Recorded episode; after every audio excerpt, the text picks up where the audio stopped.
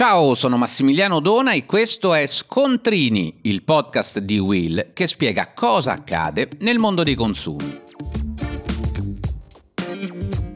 Oggi parliamo di contratti sottoscritti al telefono. Può sembrare incredibile, ma tra i reclami ricevuti ogni anno da consumatori.it spiccano i contratti non richiesti. Proprio così, migliaia di utenti si ritrovano vincolati da attivazioni abusive realizzate da call center scorretti o venditori porta a porta. Su questa vera e propria emergenza è intervenuto in questi giorni il presidente dell'autorità antitrust, Roberto Rustichelli, auspicando che il vincolo contrattuale sorga solo a seguito della conferma scritta da parte del consumatore.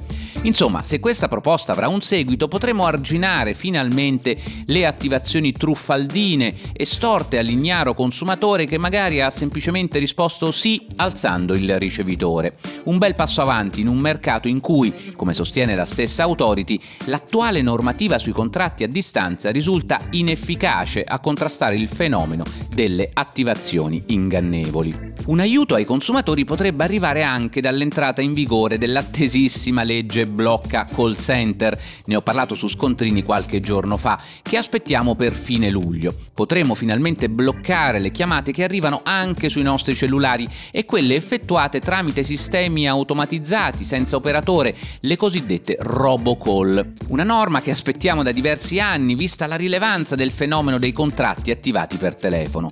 Un settore, pensate, da 40 miliardi di euro ogni anno, anzi di più se consideriamo che si tratta di contratti che non generano un valore una tantum, ma in modo ricorsivo, trattandosi spesso di abbonamenti con un ciclo di vita medio-lungo, come nel caso dei contratti telefonici o energetici. Ecco spiegata l'insistenza di alcuni operatori che ci chiamano al telefono per offrirci, purtroppo solo a voce, la straordinaria opportunità di attivare un contratto per il quale però il consumatore si trova poi nella difficoltà di comprendere la vera convenienza. Molto meglio sarebbe, come auspicato dall'antitrust, se per l'attivazione fosse richiesta la firma del consumatore su un vero e proprio contratto. Mi rendo conto che a qualcuno possa sembrare un ritorno al passato, ma visto il dilagare degli abusi, anche io sono per rafforzare la protezione degli utenti. D'altra parte, si sa, verba volant, scripta manent.